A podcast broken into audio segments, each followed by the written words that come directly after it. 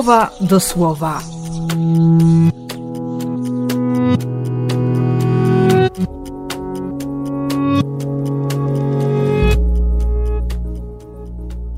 Dwudziesty siódmy lutego, poniedziałek.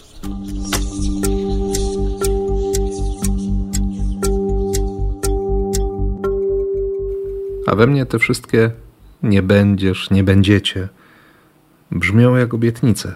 Nawet jeśli widzę w e, przekładzie Biblii pierwszego Kościoła nie kradnijcie, nie kłamcie, niech nikt nie działa na szkodę bliźniego, to cały czas myślę o tym prawie, o tych nakazach, jak o obietnicach. Jako obietnicach. Bo jeśli faktycznie wybieram Boga, jeśli przyjmuję Jego sposób widzenia rzeczywistości, jeśli zgadzam się na to, żeby być w swojej głębi, tam gdzie jest to jądro mojej istoty, oddzielonym od świata, by autentycznie i absolutnie należeć do Boga, to wydaje się oczywiste, że, że nie będę kradł, kłamał, uciskał, gardził, wyrządzał krzywdy, nie będę niesprawiedliwy, nie będę ubliżał, nawet używał podstępu bo mi to na myśl nie przyjdzie. Bo po co?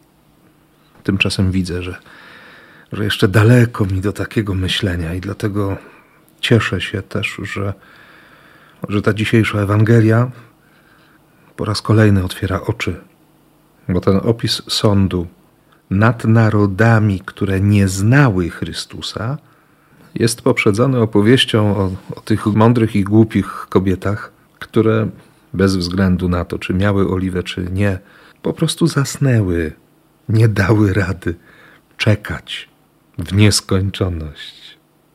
A później jeszcze Jezus mówi o, o gospodarzu, który wyjeżdża i powierza nadzór nad swoimi dobrami poszczególnym sługom. Talenty, ciężar. I konkluzją tej przypowieści było to koszmarne i potworne w skutkach rozminięcie się pragnień albo świadomości tego, kim jest, kim jest gospodarz w oczach sługi, który potraktował, potraktował ten ciężar, ten talent, tę część majątku, to życie, jak coś, czego się trzeba wstydzić, ukryć, albo rzecz całkowicie nieprzydatną. A ta trzecia z opowieści mówi o ludziach, którzy, którzy nie poznali nie poznali wcześniej Chrystusa. Kiedy? Kiedy to widzieliśmy Cię? Kiedy myśmy Ci pomogli? Kiedy się zatroszczyliśmy o Ciebie? Kiedy tego nie zrobiliśmy? Cokolwiek uczyniliście, któremukolwiek z moich braci w wierze, choćby był on najniżej postawiony i najmniej znaczący, mnie to uczyniliście. Czegokolwiek nie uczyniliście jednemu z tych, którzy mi ufają, choćby był on najniżej postawiony lub najmniej znaczący, tego mnie nie uczyniliście. I tutaj pojawia się zasadnicze pytanie właśnie tego fragmentu Ewangelii. To pytanie, które słyszę: czy jestem bratem w wierze? Czy wierzę tak jak on? Czy też wierzę Ojcu Niebieskiemu? Jak bardzo wierzę Ojcu Niebieskiemu? Czy idziemy razem tą drogą? Czy się nie boję tego jarzma, czy się nie lękam ciężaru? Czy ufam?